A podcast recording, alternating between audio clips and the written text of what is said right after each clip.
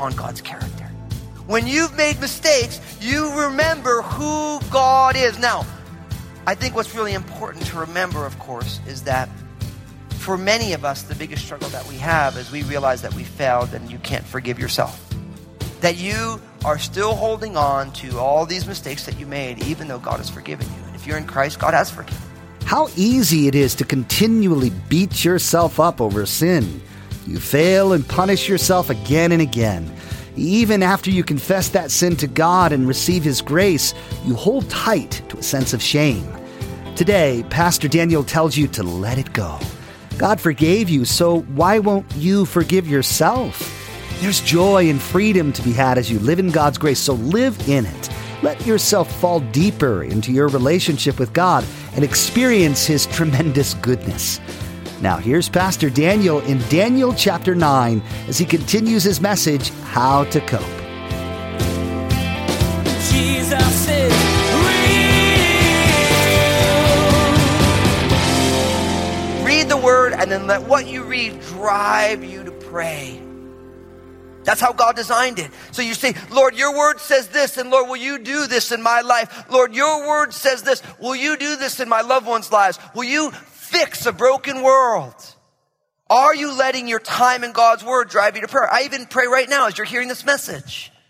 That as God is speaking to you, you would instantaneously be praying, saying, Oh Lord, will you let that be part of my life? Oh Lord, will you do that work in someone else's life? Lord, will you reach the unreached people in our community through television? See, we want to turn what we're hearing, we want to turn it up to the Lord in prayer. And that's exactly what Daniel does. And you're going to see that Daniel's experience, the word leading to prayer, is going to have some very, very powerful implications for us.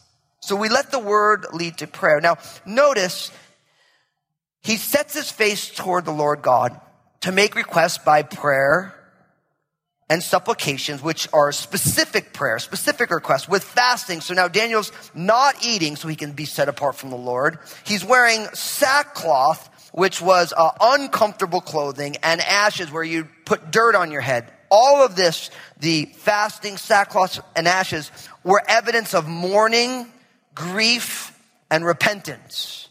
That's what they were. They were outward signs of a posture of the heart that says, God, we need you. And so look at how he prays in verse 4. It says this. And I prayed to the Lord my God, and I made confession and said, O Lord, great and awesome God who keeps his covenant and mercy with those who love him and with those who keep his commandments. We have sinned and committed iniquity. We have done wickedly and we rebelled even by departing from your precepts and your judgments. Neither have we heeded your servants, the prophets, who spoke in your name to our kings and our princes, to our fathers and all the people of the land. O Lord, verse 7, righteousness belongs to you, but to us, shame of faith as it is this day to the men of Judah, to the inhabitants of Jerusalem and all Israel, those near and those far off, in all the countries to which you have driven them because of the unfaithfulness which they have committed against you. O Lord, to us belongs shame of face, to our kings, our princes, and our fathers, because we have sinned against you. To you, the Lord our God belong mercy and forgiveness, though we have rebelled against him. We have not obeyed the voice of the Lord our God to walk in his laws, which he set before us by his servants, the prophets. Yes, all Israel has transgressed your law and departed so as not to obey your voice. Therefore, the curse and the oath written in the law of Moses, the servant of God, has been poured out on us because we have sinned against him. And he has confirmed his words which he spoke against us and against our judges who judge us by bringing upon us a great disaster. For under the whole heaven, such has never been done as what has been done to Jerusalem. As it is written in the law of Moses, all this disaster has come upon us. Yet we have made our prayer before the Lord our God that we might turn from our iniquities and understand your truth. Therefore, The Lord has kept the disaster in mind and brought it upon us, for the Lord our God is righteous in all the works which he does. Though we have not obeyed his voice, and now, O Lord our God, who brought your people out of the land of Egypt with a mighty hand and made yourself a name, as it is this day, we have sinned, we have done wickedly. My friends, you want a way to cope with the friction of this world? My friends, you have to always remember that confession is good for the soul. Confession is good for the soul. As I like to say, that confession is good for the soul. It's not always the best for our reputations, though. See, we, confession, that word literally means to say the same thing as. And what Daniel does in his prayer, the word is a prayer, and it's a prayer of confession. He confesses the sins of the children of Israel. He confesses to the Lord what God already knows about the children of Israel, but he's willing to say, this is my part in it, God. And let's be honest, confession is hard to do, isn't it?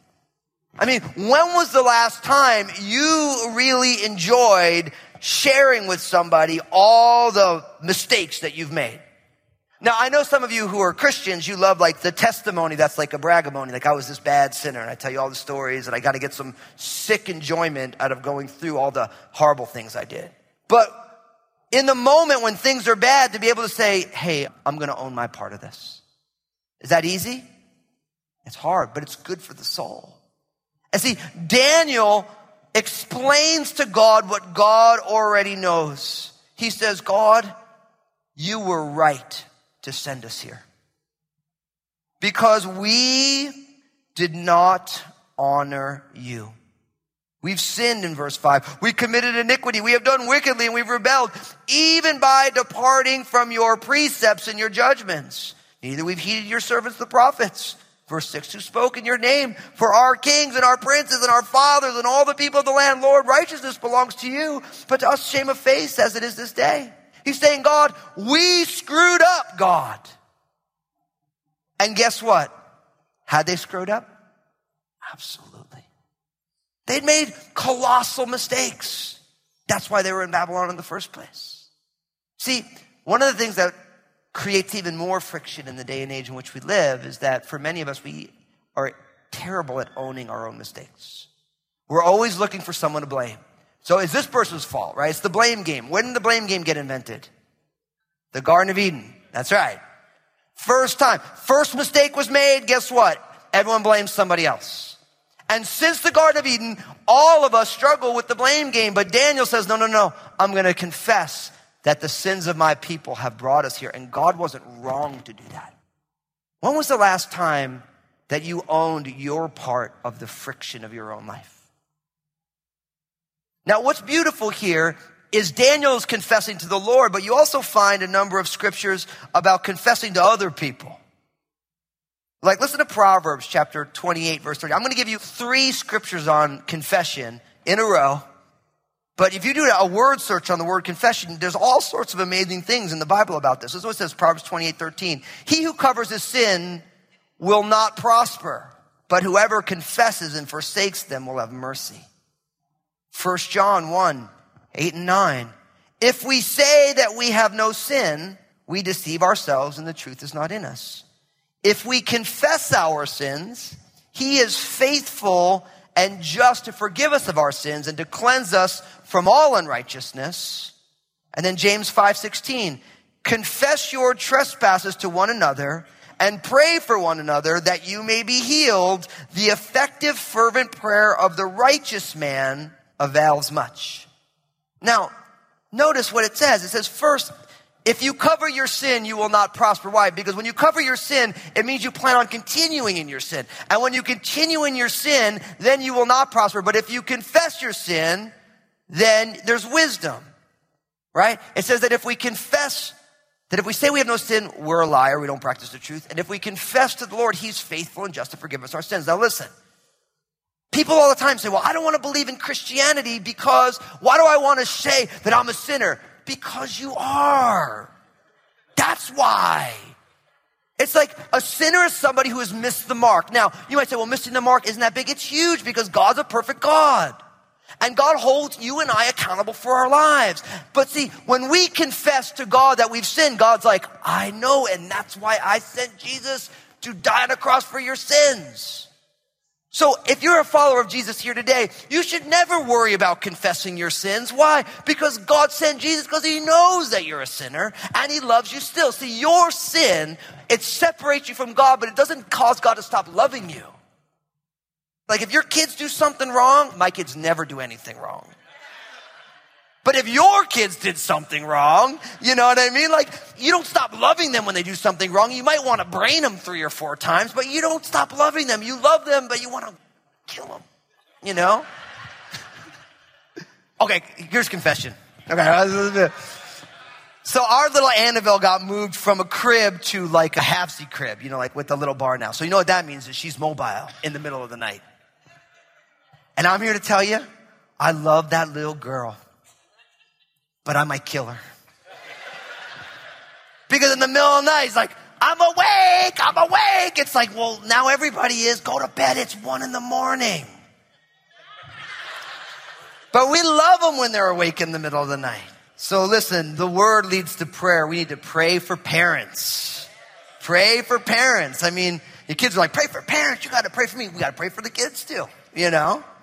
But you see what goes on. See, God knows that we sin, and that is exactly why Jesus came. And if you're a follower of Jesus, don't be scared to confess your sins, but don't also miss that I read to you James 5:16. Confess your trespasses to one another and pray for one another that you may be healed. Now listen, the reason we get scared to confess to one another is because how often do you confess your sins to somebody and then they judge you? It's horrible that we do that, but that's what goes on. We confess our sins to somebody, someone comes and they bare their heart with you, and you're like, I can't believe you do that. You have no poker face, like as if you didn't think that that person was a sinner. They believe in Jesus because they're a sinner. So when someone comes to you and confesses that they are struggling or they've got something wrong, don't judge them. Don't throw them under the bus. Don't tell everybody what they told you. You pray for them. They know that they're sinners. God knows that they're sinners, and you know that they're sinners, and you're a sinner, and they just put themselves out there. They were just vulnerable with you. And see, when someone confesses their sins to you, you just pray for them. You don't go, oh, listen, I, did you know Pastor Daniel wants to kill his kids? I share this stuff with you. I know it's good for the soul. It's not great for the reputation because I'm hoping that you guys, when you guys are going to bed tonight, will you let Annabelle sleep through the night, Lord? If all of you pray, we got some hope in this place. But sometimes like, you find out someone's flawed and you're shocked. God's not shocked.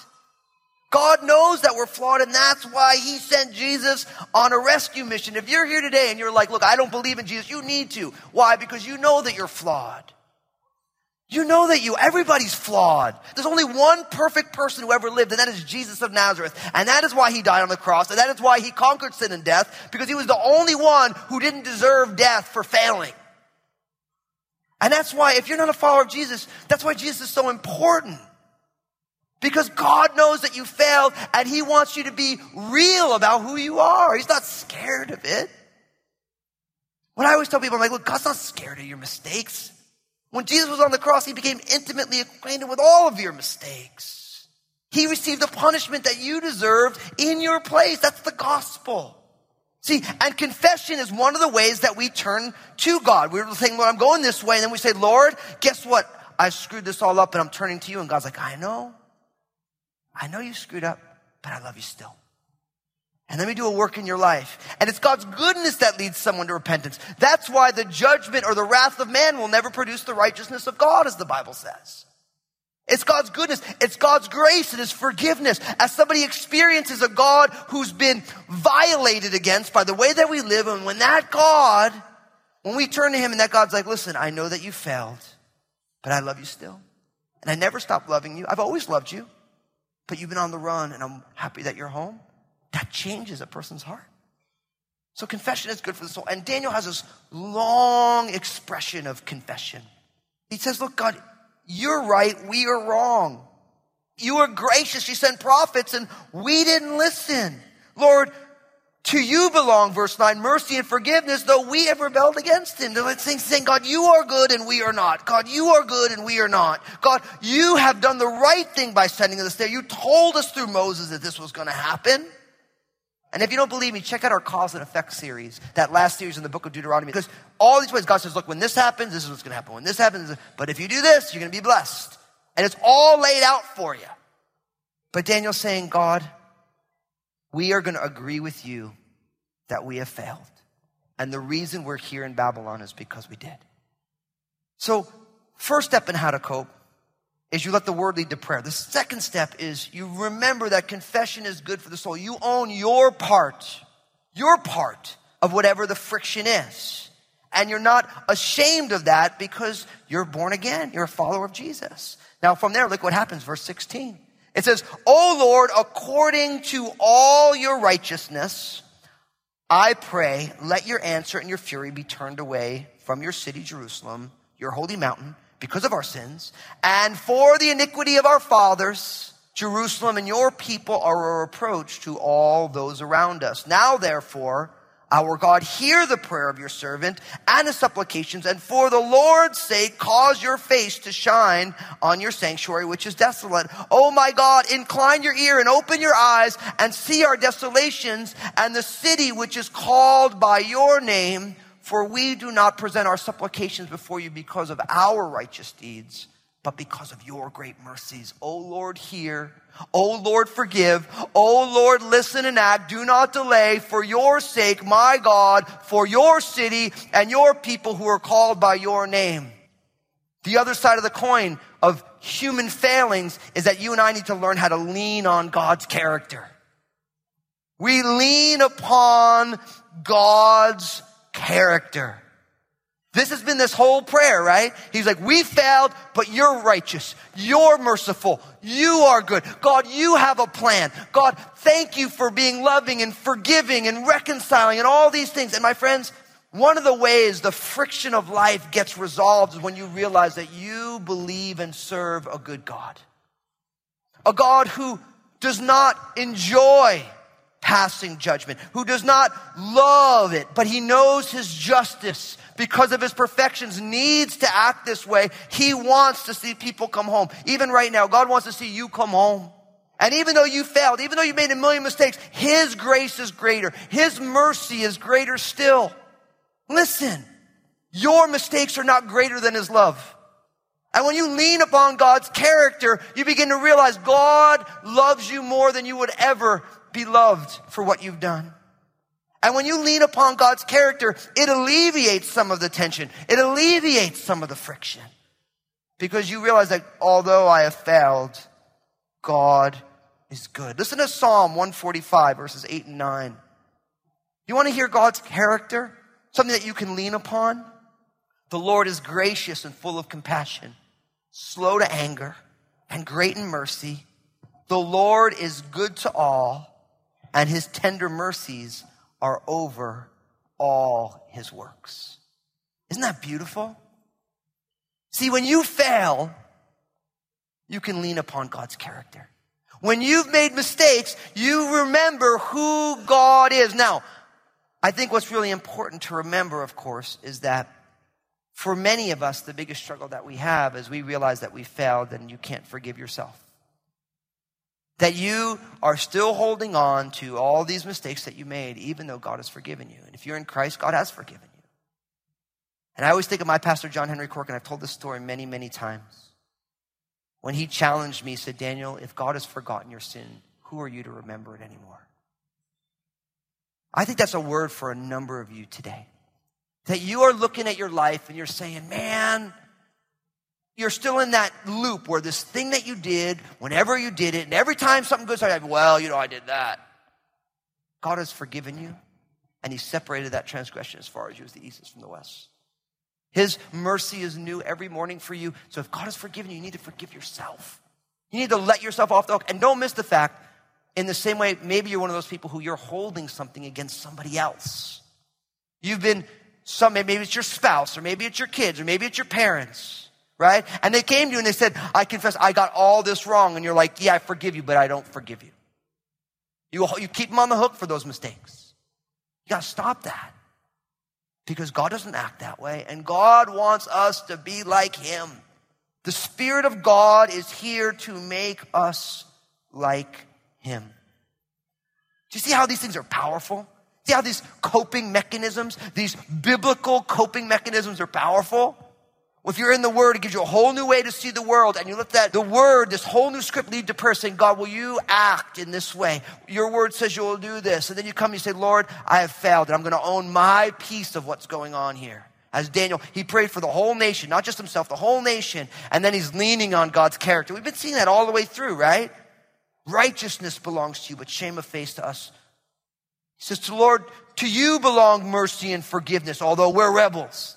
Right? The two sides of the coin our failings, which we confess, and God's amazing nature, which we need to learn how to lean on. Because what Daniel is saying here, he's saying, Oh Lord, do this not because of our righteousness, but because of yours.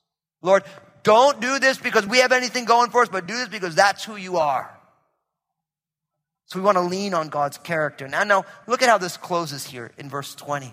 The fourth step, the fourth key to coping. It says, While I was speaking and praying and confessing my sin and the sin of my people Israel, and presenting my supplication before the Lord my God for the holy mountain of my God, yes, while I was speaking in prayer, the man Gabriel, whom I had seen in the vision at the beginning, being caused to fly swiftly, reached me about the time of the evening offering. And he informed me and talked with me and said, Oh, Daniel, I have now come forth to give you skill to understand.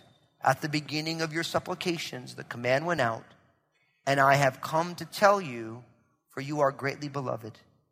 Therefore, consider the matter and understand the vision. This is powerful because Daniel says that while he's speaking, while he's praying, while he's confessing, while he's praying, the man Gabriel, this is an angel, the angel Gabriel shows up and notice what the angel says to him in verse 22. Oh, Daniel, I have now come forth to give you the skill to understand. At the beginning of your supplications, the command went out, and I have come to tell you. Dude, you want to know how to cope with the tension of this messy world? You have to remember that help is already on the way. Help is already on the way. See, Gabriel says, look, from the very moment you started to pray and to confess, I was dispatched. God wasn't waiting. He's like, no, help is already on the way. Why? Because even when we own our garbage, God's nature is that of grace and forgiveness. And what that means is that the help in times of trouble is already on the way that the deliverance is already in process, that God's purposes and plans will never be thwarted by anything, even before we're ready for it. It's like what it says in Isaiah chapter 65, verse 24. It shall come to pass that before they call, I will answer. And while they are speaking, I will hear. I love this. Before they call, I will answer. Jesus is real. God's grace is so powerful. It begins before you even finish a prayer. In fact, as Pastor Daniel reminded you today, God's plans are perpetually in motion. They won't be derailed, so grace is already here. It's already enough for the sin you need to confess. So don't wait. Take some time right now to pray and confess and repent and then let the forgiveness and love of your Heavenly Father wash over you. Hey, everybody, this is Pastor Daniel, and I want to be honest with you for a moment. Life is messy, and the hard reality is if it isn't messy for you now, it will be, and it probably has been in the past. Did you know that you can still thrive in tough times? It's true, but only through the power of Jesus. That's the purpose behind my book, Honestly. I want you to know how to keep living your best life in Jesus no matter the circumstance. You can find out more about it and get your own copy at jesusisrealradio.com. Hey, I wanted to remind you that each day on Facebook, Pastor Daniel shares a simple two minute message. In this message, Pastor Daniel draws out an important biblical truth that really helps set your day on the right path. So be sure to follow Pastor Daniel Fusco on Facebook and share these two minute messages with your friends and family. Next time, Pastor Daniel will be introducing another prophecy from this Old Testament book of Daniel. He'll reveal what the words mean, what they say about God. While studying prophecy can be challenging, especially when it comes with words and images you're not familiar with, that doesn't mean you should skip it. Instead, dive in with us. Ask the Holy Spirit to reveal truth to you as you study with us next time on Jesus is Real Radio. Well, that's all the time we have for today's broadcast. On behalf of Pastor Daniel and the entire production team, we invite you to join us again for the next edition of Jesus is Real Radio.